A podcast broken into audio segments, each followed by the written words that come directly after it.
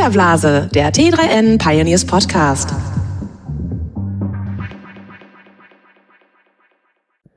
Zwei kurze Hinweise vorab. Den angekündigten Podcast zu Blockchain in der Industrie mussten wir leider verschieben. Der kommt aber noch.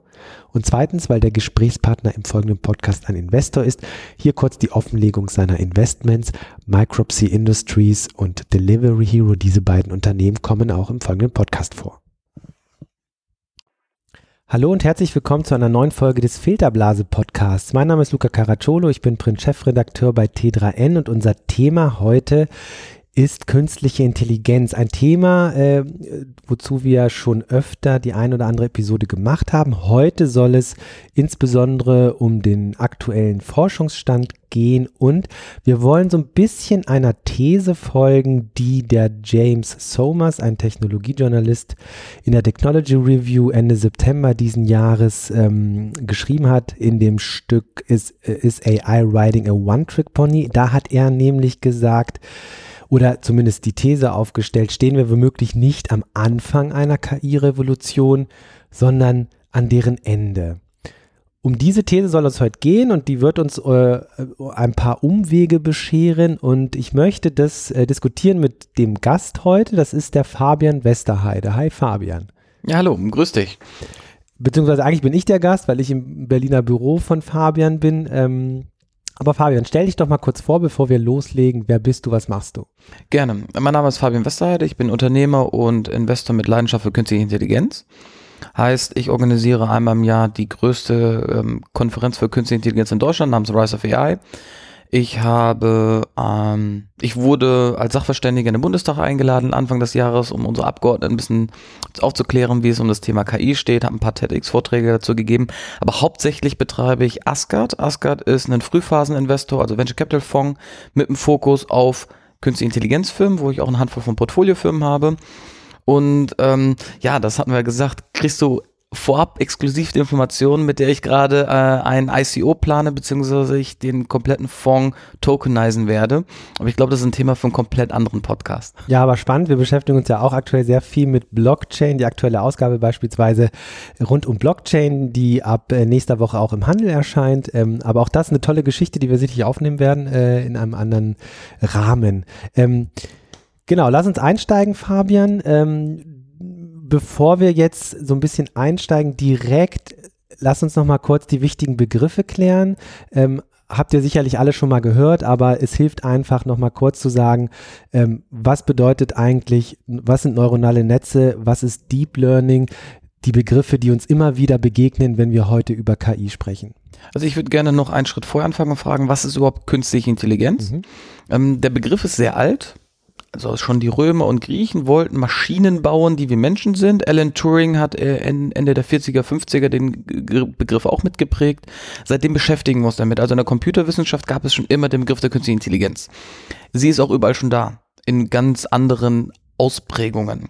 Für mich ist heute künstliche Intelligenz ein System, was kognitiv ist, heißt Daten erheben kann, Entscheidungen vorbereitet, Entscheidungen trifft, mitlernt und ein Wissen aufbaut. Und diese Systeme gibt es bereits heute in verschiedenen Abstufungen. Also ein System, was im Endeffekt mitlernt und mitdenkt. Ähm, innerhalb dessen gibt es verschiedene Bereiche. Es gibt Expertensysteme, es gibt das sogenannte Deep Learning und innerhalb Deep Learning gibt es verschiedene Formen, wie man neuronale Netze trainieren kann. Die Deep Learning Schule kommt nicht aus der Computer Science, also aus der Informatik raus, sondern eher aus der Hirnforschung.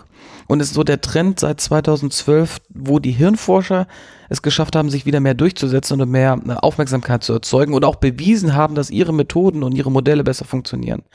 Und ähm, Deep Learning ist formuliert ähnlich äh, angelegt an die neuronalen Strukturen im Gehirn. Also anstatt dass du linearen Code hast, der sich nach und nach exekutiert, hast du ein System, das du mit Beispielen trainierst.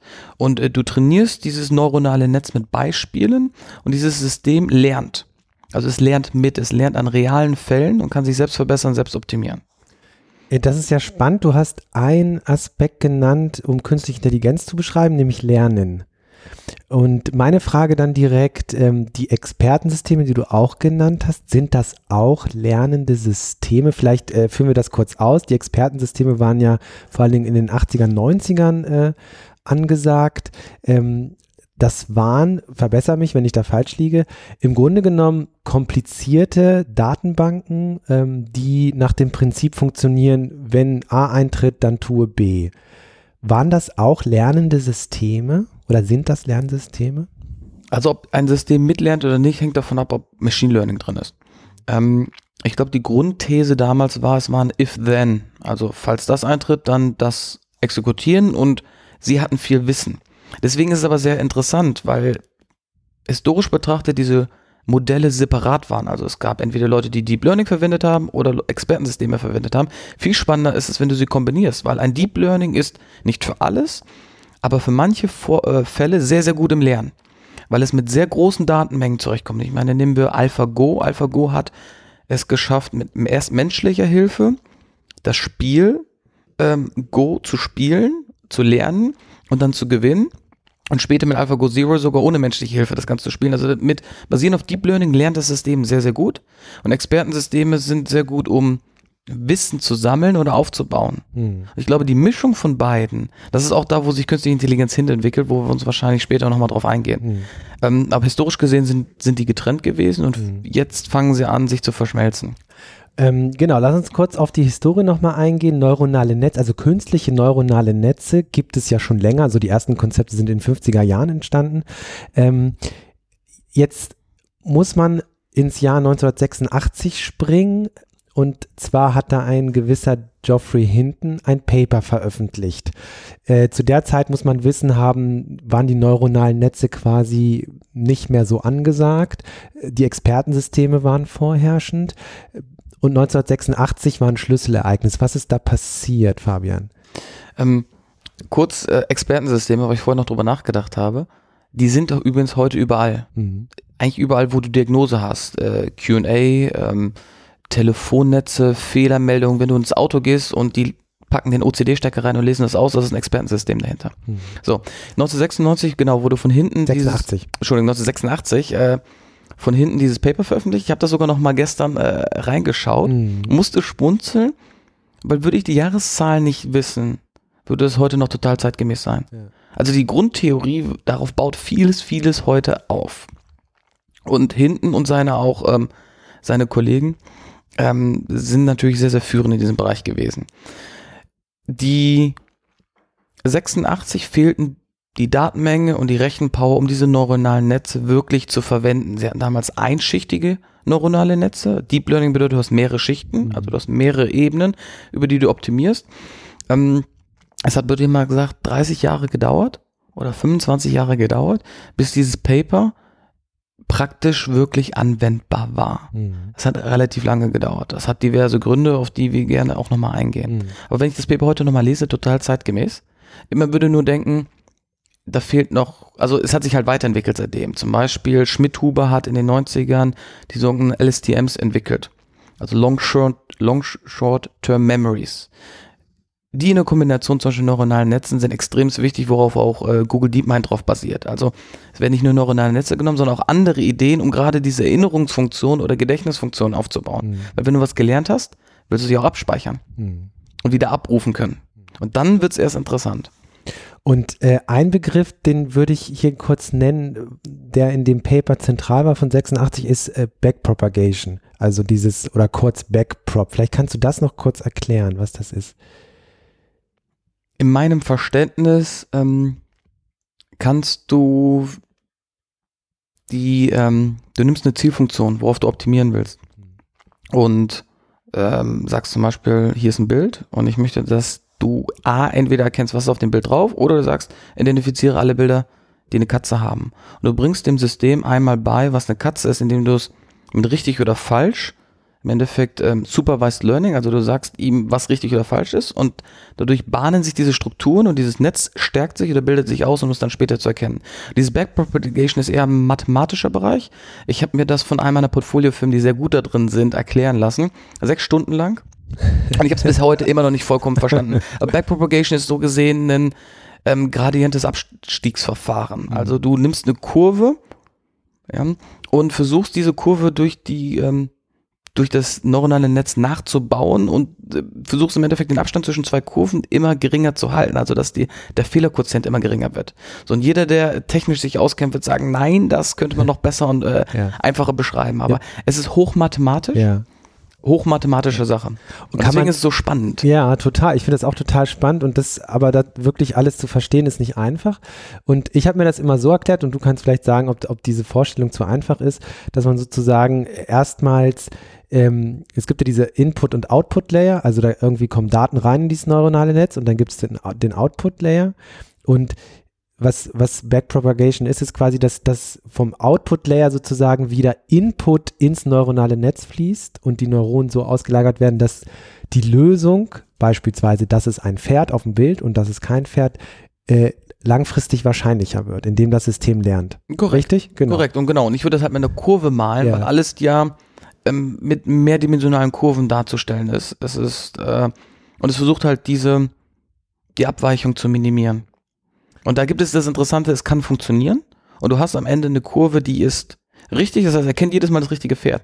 Es kann aber auch sein, dass er die Kurve nur so nachgebaut haben, dass es für einmaligen Fall ist. Also er kennt das Pferd, aber wenn es ein anderes Pferd ist, erkennt er es nicht mehr. Aber er kennt dieses eine Beispiel immer wieder. Also das ist in der KI-Entwicklung ganz interessant, wie du dein System trainierst. Manchmal trainierst du es drei, vier Monate und es kommen keine Resultate raus. Oder es baut perfekt den Fall nach, aber lässt sich nicht auf andere Fälle wieder anwenden. Das Spannende ist ja, dass das, was da im neuronalen Netz passiert, ja so eine Art, äh, so eine Art Blackbox ist. Man Es ist weiß Blackbox. nicht genau, was da eigentlich passiert. Es gibt so ein lustiges Beispiel, das hatten wir im Heft vor ein paar Ausgaben, dass eine KI auch Bilderkennung gemacht hat und äh, erkennen sollte, ob das ein Pferd ist oder nicht auf dem, auf dem Bild. Und es hat sozusagen, ja, also die, die, die menschlichen Daten insoweit ausgetrickst, als dass es immer den Credit genommen hat. Und gar nicht die Struktur des Bildes, die Pixelstruktur, sondern den Credit und immer da, wo ein Credit äh, Horse stand oder sowas, weiß ich nicht genau, hat dann hat es dann das als als Pferd erkannt. Ne? Klar, weil wir in dem Fall gelabelte Daten haben, also äh, Daten, wo drin steht, das ist ein Pferd. Viel interessanter ist es, wenn du ungelabelte Daten nimmst, ja, also wo nicht drin steht, was es ist Mhm. und es das dann hinkriegt. Ähm, es kann, können auch Fehler passieren. Google hatte ähm, sein neuronales Netz mit Bildern trainiert und dann gab es den Fehler, dass wenn du Affen eingegeben hast, er Bilder von schwarzen Männern gezeigt hat. Mhm. Warum? Weil sie vorher in den Daten nicht genug Vielfalt von menschlichen Hautfarben drin hatten, so dass das System nur gelernt hat, okay, Menschen sind immer weiß. Das ist biologisch nicht korrekt, aber die Daten waren so und die Daten waren halt weiß, die Daten waren nicht komplett. Hm. Und dadurch hat das System es einfach falsch gelernt. Und das, wenn du das merkst, ist das super. Wenn du es nicht merkst, dann hat das System sich komplett falsche Sachen gemerkt ja. und ähm, ähm, verstärkt diesen Effekt. Ja. nur. Lass uns nochmal auf jetzt 1986 haben wir drüber gesprochen, dieses Paper von hinten. Ähm, so der nächste Knall, ähm, also lange ist dann nichts passiert, was neuronale Netze anging. Die Expertensysteme waren vorherrschend. Und dann 2012 war nochmal so ein Beben, so ein Ereignis. Was ist da passiert, Fabian? In meiner Erinnerung ging es um eine Datenbank ImageNet, ja, wo man mit neuronalen Netzen zum ersten Mal signifikant bessere Ergebnisse im Klassifizieren von Bildern hingekriegt hat. Also es ist eine riesige Datenbank, ich glaube sogar von Google zur Verfügung gestellt gewesen. Ähm, eine riesige Datenbank gewesen, die auf einmal mit neuronalen Netz analysiert wurden und das neuronale Netz hat gelernt, die Bilder zuzuordnen. Und das wird halt gemessen, wie lange braucht ein Mensch dafür, um zu erkennen, das ist Hund, Katze etc., wie lange braucht ein Expertensystem, das zu erkennen. Expertensystem nimmt hat halt eine Datenbank von Hunden, guckt an, ist dieses neue Bild in dieser Datenbank drin und sagt dann, ist es ein Hund oder nicht. Und diese neuronale Netze brauchen halt keine existierende Datenbank, die brauchen keine fertigen Hundebilder, sondern wenn sie einmal gelernt haben, was ein Hund hat, können sie das auf alle anderen Bilder auch anwenden. Und es war einfach schneller. Es war schneller und effektiver und das hat das Ganze so ausgelöst. Und der nächste Sprung war dann 2014, als Google DeepMind gekauft hat. Ja, DeepMind war ähm, oder ist immer noch eine britische Firma, sitzt in London und hat sehr, sehr gute Forscher aus diesem Bereich angesammelt. Sehr gutes Team. Und ähm, die wurden für 500 Millionen Pfund gekauft. Ein klassischer Acquihire. Und das hat aus meiner Sicht auch das Beben ausgelöst, dass immer mehr Leute sich in diesem Bereich ähm, gestürzt haben, im Bereich Gründung etc. Ich würde gerne mal kurz einmal drauf eingehen, aber warum es heute neuronale Netze funktionieren und angewandt werden Genau, und das nicht in wäre den meine nächste 80ern. Frage. Mhm. Perfekt. Und ähm, Das wäre meine nächste 80ern. Frage. Perfekt. Und ähm, es sind aus meiner Sicht die vier Faktoren Datenmenge, Prozessorenpower, Kapital und ich nenne es Energie. Also ähm, Datenmenge, ich habe das mal versucht ähm, herauszufinden. Es gibt keine Statistiken, wie viel, was die Bandbreitenauslastung war vom Internet 1986. Wenn es überhaupt Mainstream-tauglich Mhm. schon so war. Ähm, ich weiß, dass ich meinen ersten Rechner, glaube ich, 1990 gekriegt habe und ich war noch nicht online. So, jedenfalls reden wir von der Datenmenge von heute, die über 120.000 Mal mehr ist. Überhaupt, also die ganzen KIs brauchen die Daten und gerade Deep Learning ist sehr, sehr datenhungrig. Anfangs hat man gesagt, man braucht mindestens 10.000 Datenpunkte, um so ein System einmal zu trainieren, also 10.000 Katzenbilder. Heutzutage sind sie besser geworden und du kannst bis zu 1.000 Bilder runtergehen, manchmal sogar auf 100 Bilder runtergehen, aber du brauchst halt noch eine ganze Menge Daten. Die gab es damals nicht und heute haben wir sie. Wir haben das Internet, wir haben Internet der Dinge, wir haben Mobile, wir haben selbstfahrende Autos, also wir produzieren so viele Daten, das ist super. Und diese Datenmenge ist ganz, ganz wichtig. Das andere ist natürlich Rechenleistung. So ein System, ich finde das ganz faszinierend. Ich meine, wenn wir irgendeine Software öffnen, die ist sofort da. Auf dem Handy ist sie sofort da. So eine neuronales Netz rechnet. Und das rechnet teilweise Stunden bis Tage noch. Also die sind richtig, richtig datenhungrig. Und die benutzen ja besonders gerne diese GPU-Chips. Also GPUs kennen wir noch von früher vom Zocken. Also wenn du früher gerne gespielt hast, dann hatte so eine Voodoo oder eine Nvidia-Grafikkarte. Diese Grafikkartenchips haben wir festgestellt, sind sehr gut, um neuronale Netze dass die darauf laufen wegen der Berechnung. Weil die Matrizenrechnung mathematisch einfach damit Hm. zu bewerkstelligen ist. Da gibt es ungeheuren Fortschritt. Ja, also ich habe nochmal geguckt, ähm, die Prozessorenleistung, äh, wir hatten 1986, hatten wir einen 20 Megahertz Intel-Prozessor. Mein erster Rechner war Ja. 12 Megahertz, 286er. So, heute hat Intel jetzt einen was Core i7 draußen mit 4,7 Gigahertz auf sechs Kernprozessoren und das ist günstiger, kleiner und Mainstream zugänglich. Also sie sind einfach mehr Datenpower, die brauchen wir auch. Und ähm, wir hatten 86, hatten wir einen Gesamt-Venture Capital Markt von 15 Milliarden, der gesamte Markt. Alleine das Venture Capital Investment in künstliche Intelligenz letztes Jahr war schon 5 Milliarden. Und dazu kommen ungefähr 30 Milliarden, die alleine Google und andere Digitalkonzerne intern investiert haben oder Firmen gekauft haben. Also das, das, das Kapital ist viel, viel, viel mehr im Markt drin. Was bedeutet, ich kann einfach mehr Anwendungen finanzieren, mehr Forschung finanzieren etc. Und ähm, der letzte Punkt ist der Fokus. Ähm, wenn man sich die führenden KI-Anbieter anguckt, also Google heutzutage ist kein Medienkonzern mehr, sondern Google sagt AI first. Dasselbe Facebook, Amazon, Salesforce, Intel, Nvidia, Microsoft, Apple, Baidu, Tencent, Alibaba, IBM. Diese haben alle massivst investiert in künstliche Intelligenz, haben eigene Teams, sie forschen, sie finanzieren, sie veröffentlichen Papers. Also auch der, die, die Anzahl an Papers in dem Bereich ist exponentiell gestiegen. Also der gesamte Markt investiert mehr Lebenszeit und Energie da rein. Und das sorgt dann natürlich zu einer Explosion von, und ich nenne es, ja, wir sind so ähm, am Anfang erst, ähm, es sorgt für eine gigantische Explosion von in- intelligenten Systemen da draußen. Ja. Was ich auch immer so spannend finde bei KI und ähm, es ist halt eine Schlüsseltechnologie für viele andere Bereiche. Ne? Ich habe mich viel mit Virtual und Augmented Reality auseinandergesetzt und da ist, das vergisst man halt immer, da ist ein richtiges Vorankommen äh, der Technologie ganz stark davon abhängig, wie gut das maschinelle Sehen funktioniert. Also wie gut die Systeme deine Umwelt wahrnehmen können und beispielsweise Gegenstände nicht nur in Maßen und Entfernungen sehen, sondern wirklich wissen, das ist ein Stuhl und das ist ein Tisch. Und wahrscheinlich setzt sich ein Mensch nicht auf den Tisch, sondern auf den Stuhl und so, also diese ganzen Geschichten oder Objektausrichtungen äh, und so weiter. Das ist geht ganz stark auch eben auf äh, maschinellem Sehen zurück und das bedeutet, Computer begreifen die Welt, die sie umgibt, was sie heute halt noch nicht können. Korrekt. Ich meine, wir Menschen können ja nichts anderes als uns nachbauen. Uns fehlt die Fantasie, was anderes zu bauen. Und davon müssen wir uns irgendwann lösen, weil eine künstliche Intelligenz wird nie sein wie ein Mensch, sondern immer anders. Sie wird nie wissen, was ein Stuhl ist, weil sie nicht drauf sitzt. Aber sie wird in der Lage sein, vielleicht einen Stuhl zu beschreiben und zu designen. Wenn wir über künstliche Intelligenz sprechen, sprechen wir auch mehr als nur Deep Learning. Deep Learning ist ein Unterteil. Ein Unterteil des Machine Learnings. Also Machine Learning ist einfach die Grundthese, die Systeme lernen mit. Wir haben den Bereich der Computer Vision, wie du sagst, ja. Also die, ähm, der basiert oft auf Deep Learning und mit Untermethoden davon. Und da ist auch der größte Fortschritt gewesen. Also Bilderkennung, also alles, was ein Bild ist, was übrigens nichts anderes ist als Pixel und dadurch Daten, kann eine künstliche Intelligenz heute sehr gut erkennen. Wir haben aber auch den Bereich der Sprache, also Natural Language Processing and Generation, also Sprache. Ähm, nehmen wir an, du transkribierst dieses Gespräch, das würde, eine KI machen, wenn du Siri benutzt, Amazon, äh, Alexa benutzt, Cortana benutzt, das basiert alles auf Sprache. Also das Sprachverständnis ist besser geworden. Ich glaube, da haben wir auch gerade in den letzten zwei Jahren einen ganz großen Sprung gemacht, weil wir auf einmal die ganzen Systeme da draußen haben. Wir haben den Bereich des selbstfahrenden Autos. Ja, selbstfliegende Drohnen, also autonome Agenten da draußen, Robotics, wobei Robotics der langsamste Teil davon ist. Also überall, wo Software drin ist und Daten sind, funktioniert am besten. Überall, wo die Hardware eine Komponente ist, sind wir total hinten dran. Und natürlich auch sowas wie virtuelle Agenten. Also Terminvereinbarungen, Chatbots, verschiedenen Abstufungen etc. Also das Feld ist extrem interessant und wir sehen das in ganz, ganz, ganz vielen Bereichen, wo, wo es sich gerade durchsetzt.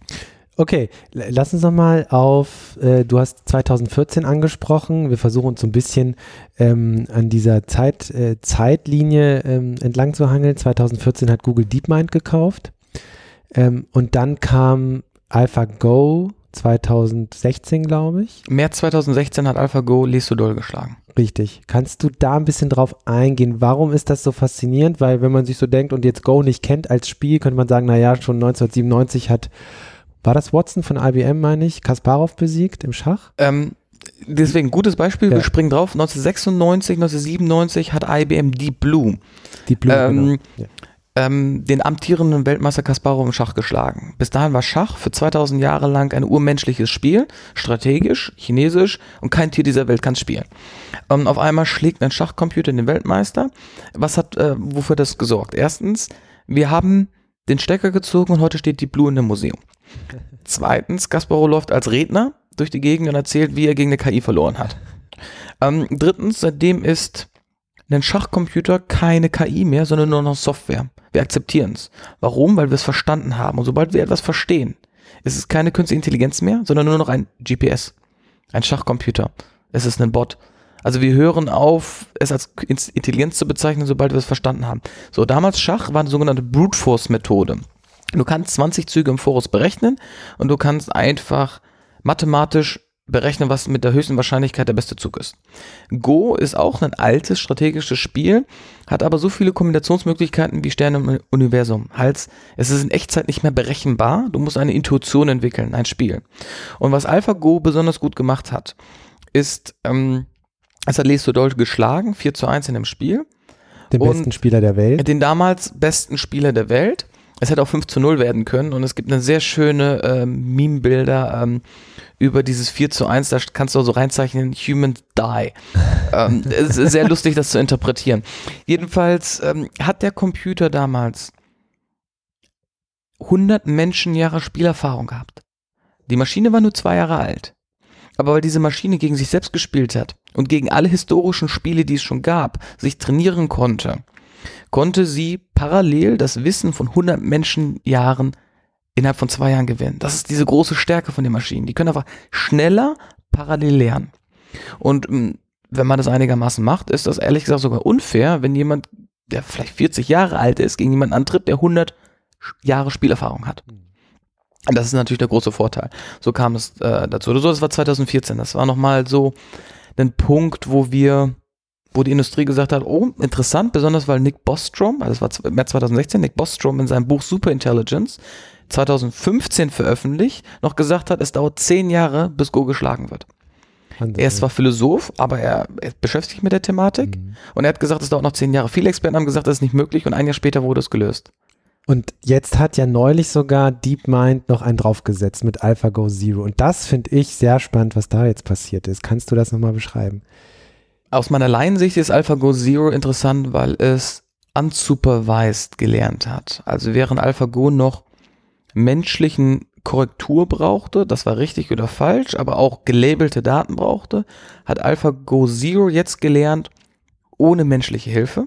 Das ist, bedeutet, wir haben ein System, was sich selber in Situationen reindenken kann, was also selber sich Dinge beibringen kann. Zum einen und zum anderen, dieses System hat das alte System, was nur ein Jahr alt ist, 100 zu 0 geschlagen.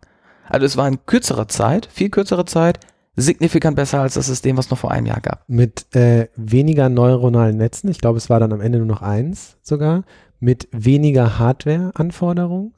Ähm, und was ich daran so interessant finde und spannend ist, das eine ist, AlphaGo wird mit ganz vielen menschlichen Daten, also ganz viele Partien, ich weiß nicht, bis zu fünf Millionen Mal hat sich gegen sich selbst gespielt, aber auch auf Basis von schon ähm, absolvierten Partien gelernt, ja.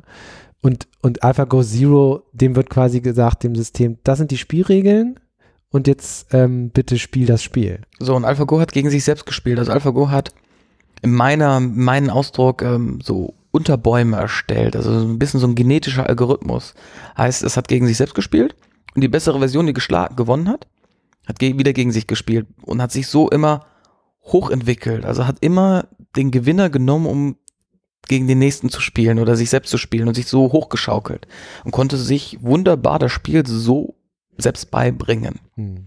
Äh, immer besser werden. AlphaGo Zero meinst du? AlphaGo Zero, ja, natürlich. Wir reden jetzt von AlphaGo ja. Zero, das war jetzt vor ein paar Wochen. Vor ein paar Wochen. Ähm, der Christian Stöcker, der äh, Spiegel Online-Kolumnist, früher das Netzressort bei Spiegel Online geleitet hat, hat einen Artikel drüber geschrieben. Ähm, ich will ihn kurz zitieren, was er gesagt hat. Jetzt muss ich das Zitat suchen, da ist es. Vor kurzem ist etwas passiert, das die Geschichte der Menschheit mindestens so sehr verändern wird wie die Erfindung des Telefons. Und der meinte AlphaGo Zero. Ähm, siehst du das auch so? Ist das wirklich so bahnbrechend? Oder ähm, ist das einfach nur eine weitere Etappe in der Entwicklung der KI, der Neuro neuronalen Netze? Wie, also wie viel Gewicht gibst du dem? Ich halte es für Medium. Ähm, liegt daran, ich bin mit vielen Forschern und Firmen im Austausch. Und ja, was ähm, Google entwickelt, ist richtig, zukunftsweisend und ist eine toller Fortschritt. Jedoch andere machen es auch durch andere Methoden. Wir wissen also noch nicht, welche Methode die entscheidende ist, aber die Richtung ist die gleiche. Es gibt die Firma Arago ähm, im Franke, ähm, bei Darmstadt von KKR mit 50 Millionen finanziert, äh, entwickeln auch künstliche Intelligenz und die sagen auch, wir sind an dem Schritt und wir haben eine Artificial General Intelligence. Also deren KI kann schon das Spiel Civilizations spielen und gewinnen. Und wenn wir es uns angucken, Civilizations ist ein sehr, sehr komplexes, rundenbasiertes Strategiespiel. Und deren KI ist in der Lage, gegen Menschen zu gewinnen. Also die haben einen anderen Ansatz, schaffen es aber auch, ein extrem interessantes Resultat zu haben. Ähm, jetzt wurde. Aber ganz kurz, General würde ja bedeuten, es könnte nicht nur Civilization spielen, sondern auch Schach und Go. So, und ähm, in meiner Definition, was wir aktuell schon lange haben, sind sogenannte Narrow AIs, also enge künstliche Intelligenzen, Narrow Artificial Intelligences. Fachidioten, die sehr, sehr gut sind und sich immer wieder verbessern. So gesehen ist Alpha Go und Alpha Go Zero eine Narrow AI, weil sie nur Go spielen kann. Aber wir wissen, dass DeepMind damals auch eine äh, deren Software genommen hat, um neue Spiele sich beizubringen. Und dann ist es schon keine Narrow AI mehr, weil wenn die Software lernt zu lernen, also wenn die AlphaGo Zero jetzt Schach sich selbst beibringen kann oder auch Civilizations beibringen kann, dann sind wir auf dem Schritt zu so einem AGI dann wird es eine generelle Intelligenz, weil sie in der Lage ist, ihr Wissen zu übertragen, sogar vielleicht das Vorwissen zu verwenden. Also wenn sie richtig gut in Go ist, kann es auch sein, dass sie besser anfängt, Schach zu spielen oder auch Civilization zu spielen, weil sie eine Vorwissen hat und eine ja, ähm, sogenannte vortrainierte äh, äh, Eigenschaften sich beigebracht hat. Also wenn es einen Ego-Shooter besonders gut spielen kann, sagen wir Counter-Strike, und äh, es auf einmal Halo lernen soll, dann kann es sein, dass es signifikant besser einsteigt in Halo, weil es schon mal die Dynamiken kann. Okay, aber dieses Beispiel jetzt aus Darmstadt, das, das Team, wieso sagst du zu denen, dass die eine General AI oder sie sagen, dass sie eine General AI haben? Weil wenn es einfach nur Civilization spielen kann. Das war nur der, der Use Case, wo sie es gezeigt ja. haben. Ähm, die verwenden es in Unternehmen, wo es aus meiner Sicht kombiniert mit Expertensystem ist, also anfängt auch Wissen aufzubauen. Sie benutzen es für Routing-Prozesse oder IT-Prozesse. Das heißt, das System kann auch eigenständig äh, Fehler erkennen, korrigieren, vorschlagen. Also es agiert nicht nur in seinem eng begrenzten Rahmen, sondern es erweitert den Rahmen. Für mich ist Verständnis, zum Verständnis wichtig, jedes künstliche Intelligenzsystem, auch jeder Mensch hat ein Weltbild. Du hast ein Weltbild, ich habe ein Weltbild. Da ist dein politisches Bild, deine Ästhetik drin, dein Geschmack, alles ist da drin. Wie du die Welt siehst, weil du siehst die Welt komplett anders als ich. Du empfindest die Welt auch anders als ich. Und jetzt AlphaGo hat ein sehr, sehr kleines Weltbild nur auf das Brettspiel. Jetzt erweiterst du dieses Weltbild mehr. Zum Beispiel die Firma Micropsy Industries äh, bringt Robotern das Lernen bei.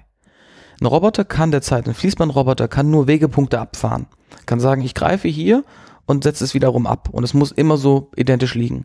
Mit deren künstlichen Intelligenz kann der Roboter selber äh, entscheiden, wo das Objekt ist, es selber finden, identifizieren und zum Beispiel komplexe Handlungen machen, wie ein LAN-Kabel in den Port reinzustecken. Etwas, was nicht immer perfekt ist, weil du immer so ein gewisses Gefühl brauchst und Sensorik brauchst. Das heißt, in diesem Moment erweiterst du das Weltbild des Roboters und der Roboter kann seine Umgebung innerhalb seines Radius wahrnehmen. Und das ist ganz wichtig. So ein Auto nimmt auch viel, viel, viel mehr Daten wahr in seinem bestimmten Radius. Und das ist gerade der Engpass, dass die Systeme noch zu begrenzt sind auf sehr, sehr enge, klare Spielregeln und ähm, sie nach und nach diese erweitern müssen. Und da könnten wir quasi auch einsteigen in diese Debatte oder die Frage, ähm, ob es, ja, ob es ein bisschen eine Hysterie gibt um KI. Und dieses Gefühl, ähm, wenn über KI geschrieben wird, wird viel Angst erzeugt. Der Diskurs ist sehr ähm, von Angst durchsetzt. Auf der anderen Seite sehen wir, die Systeme entwickeln sich zwar weiter, aber sind noch sehr, sehr weit weg von so einer General AI, also einer KI, die sozusagen in verschiedensten Bereichen äh, Anwendung finden kann. Woran liegt das? Was glaubst du? Also wir haben eine, eine Blasenbildung, zum Beispiel im Bereich der sogenannten Equihires und Gehälter. Also wenn du in den USA bist, kriegt so ein KI-Entwickler zwischen 300 und 500.000 Euro Gehalt. Eine Firma wird gekauft und man sagt, hat eine Kopfpauschale zwischen einer und 10 Millionen Euro. Das heißt, da ist der Markt sehr begrenzt. Es gibt nicht genug weltweit Talente, die dieses System entwickeln können, weil sie sehr komplex sind und deutlich schwieriger als früher. Ähm, also da haben wir eine Blasenbildung. Ansonsten, ja, leiden wir an der falschen Verständnis davon. Also gerade Journalisten in Hollywood oder in den Medien sagen, oh, sie werden uns vernichten, Terminator kommt, sie vernichten alle Jobs etc. Und wir, wir projizieren viel zu viele Emotionen und Gefühle auf künstliche Intelligenz, die damit nichts zu tun haben, sondern eigentlich eher mit dem globalen Trend der Digitalisierung zusammenhängen. Automatisierung, Digitalisierung ist etwas, was uns seit 20, 30 Jahren begleitet, es immer extremer wird künstliche Intelligenz sich oben drauf setzt, aber zum ersten Mal ein Gesicht anbietet. Wir werden zeitnah keine reale Intelligenz entwickeln. Wir werden keine menschliche, künstliche Intelligenz entwickeln. Die Systeme werden immer Software bleiben und anders lernen als wir und die Welt anders verstehen als wir. Sie werden vielleicht schneller sein und vielleicht auch mathematisch intelligenter. Jeder Taschenrechner ist intelligenter als wir. Ähm, aber sie werden nicht sofort Empathie oder Gefühle entwickeln können wie wir. Und ähm, wir vermischen das. Wir, wir, wir projizieren zu oft so auf die Maschinen unsere Erwartungen, unsere Gefühle, auch unsere moralischen und ethischen Debatten, die wir haben, die überhaupt nichts damit zu tun haben. Also wir vermischen das Ganze viel zu, ähm, viel zu viel mit Politik und Ethik und Technologie. Hm. Aber gibt es nicht diese ethische Dimension, insbesondere wenn ich mir vorstelle, dass man nicht wirklich weiß, wie ein neuronales Netz zu seinen Entscheidungen kommt? Und die ist vollkommen richtig und deswegen ähm, plädiere ich auch dafür, dass wir uns damit auseinandersetzen müssen. Deswegen mache ich auch gerne Podcasts wie diesen. Weil, wie ich ja schon gesagt habe, wenn du Daten reinspielst, dann lernt das System. Und wenn diese Daten jetzt Stereotypen enthalten, dann hat dieses System diese Stereotypen. Und da passieren Fehler. Ähm, wir hatten den Tay-Tweets, ja, den Bot von Microsoft, der nach zwei Tagen abgeschaltet wurde, weil er rassistisch und sexistisch wurde der ist per Definition ist er nicht so gewesen, sondern er wurde so trainiert von den Daten. Ähm, Amazon hat einen Bot äh, auf dem Markt äh, genutzt, um iPhone-Cover zu machen. Und dieser hat einfach nur einen Befehl gegeben, bitte generiere Produkte mit den beliebtesten Bildern des Internets, was dazu führte, dass du auf einmal Bilder hattest im äh, Amazon Store von Kokainlinien, von Heroinspritzen, von gebrauchten Pampers, Strap-ons, ähm, Frauen, die gerade Botox kriegen, etc. Was diesen Systemen fehlt, ist ein Weltbild, nenne ich das, eine äh, Moral, eine Ethik. Political Correctness. Die Systeme wissen nicht, was richtig oder falsch ist, weil das ist eine sehr, sehr menschliche Aufgabe zu entscheiden, was richtig oder falsch ist. Deswegen müssen wir das debattieren. Deswegen müssen wir darüber sprechen. A, politisch, aber auch jede Firma. Ich sage zum Beispiel, jede Firma braucht, so wie es einen Datenschutzbeauftragten hat, bräuchte es eigentlich auch einen KI-Ethiker. Also sobald eine Machine Learning irgendwo drin ist, müsste jemand sicherstellen, dass der neutral ist und nicht Stereotypen vorantreibt.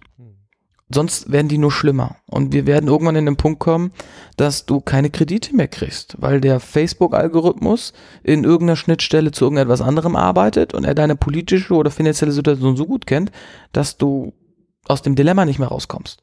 Ähm, so wie wir es heute schon bei der Schufa haben. Schufa hat einen Algorithmus und meine Frau ähm, wo, ähm, ist 30 geworden und hat an dem Tag einem Benachteil, äh, einem ähm, Mitteilung der Schufa gekriegt, dass ihre Credit Score runtergegangen ist. Einfach nur, weil sie älter geworden ist. Komplett pauschal. Und das wird mit diesen Algorithmen natürlich noch extremer. Gab ja einen riesen Aufschrei, als die Schufa angedeutet hatte, dass sie Social Media Daten anzapfen will, um sozusagen noch mehr Daten zu nutzen, um Leute einzuordnen. Was aber vollkommen äh, richtig ist, ähm, Huval hat, äh, Harari hat gerade dieses wunderbare Buch Homo Deus geschrieben. Da spricht er vom Dataismus. Und ähm, wir müssen uns damit auseinandersetzen, dass Algorithmen unsere Welt beherrschen, ist der falsche Begriff, aber dominieren. Facebook entscheidet heute bereits sehr, sehr stark über deine politische Meinung und prägt die mit.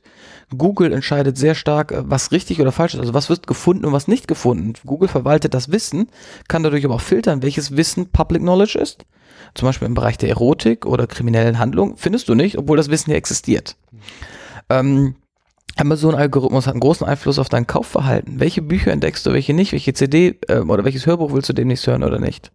Ja, und so wird auch ein Schufa-Algorithmus großen Einfluss haben, basierend auf deinem Verhalten, ähm, ob du einen Kredit kriegst oder nicht. Wobei ich sage, das ist gut, weil ich hätte lieber einen sehr, sehr persönlichen Algorithmus, der genau weiß, wie es um mich finanziell steht, als einen pauschalen, der mich abstraft für mein Alter und mein Geschlecht und mein Wohnort.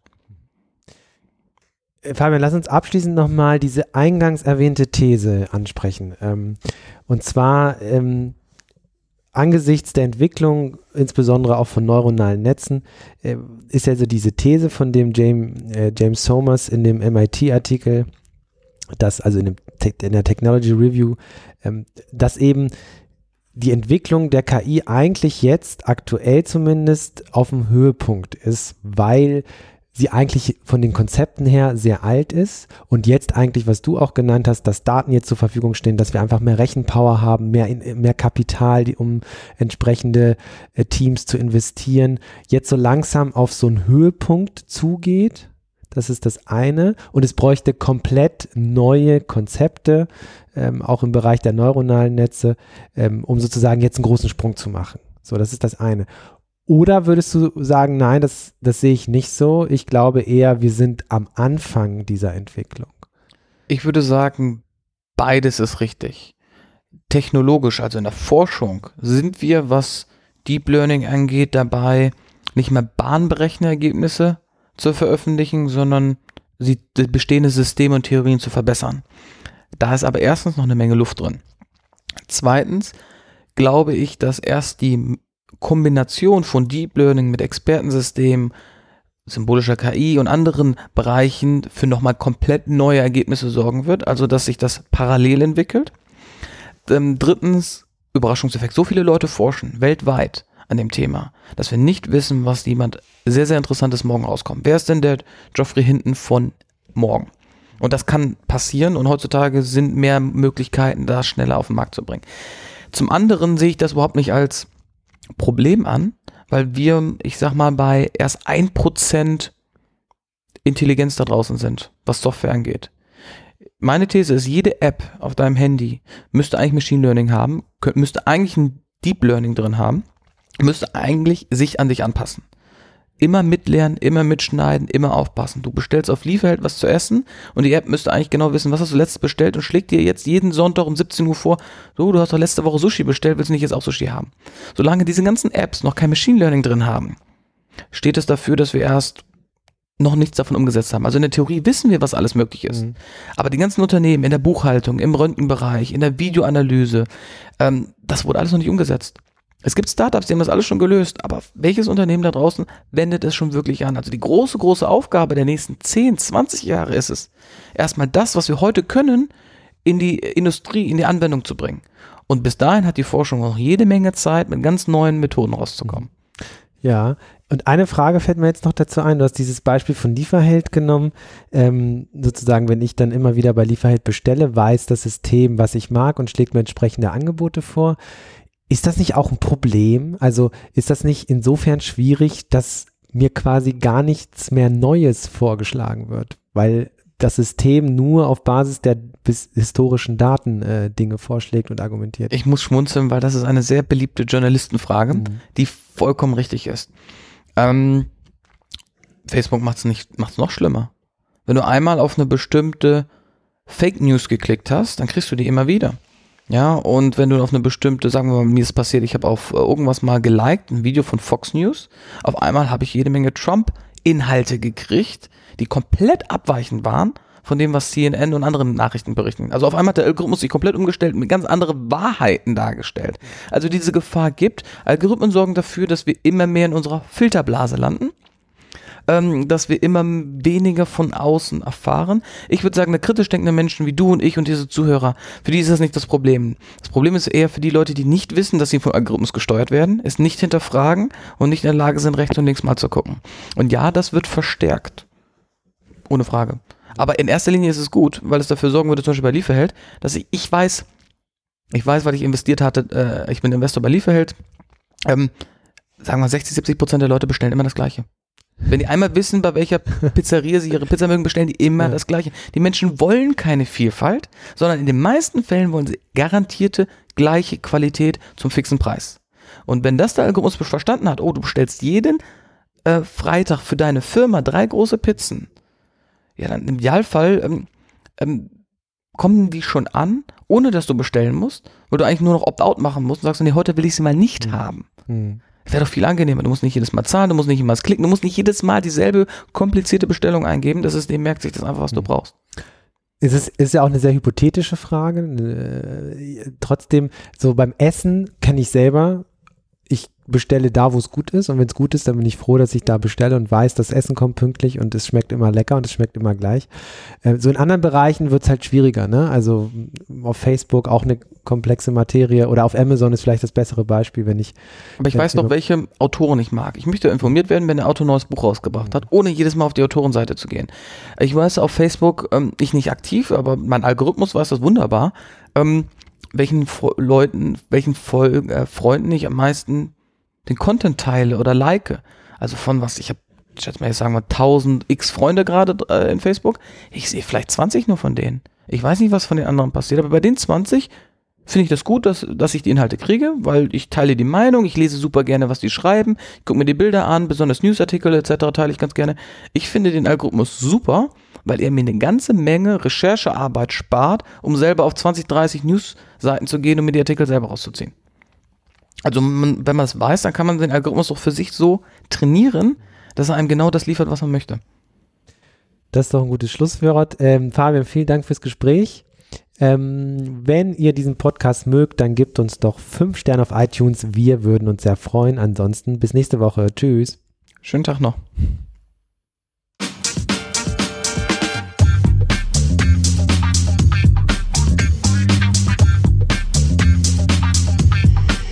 Filterblase, der T3N Pioneers Podcast.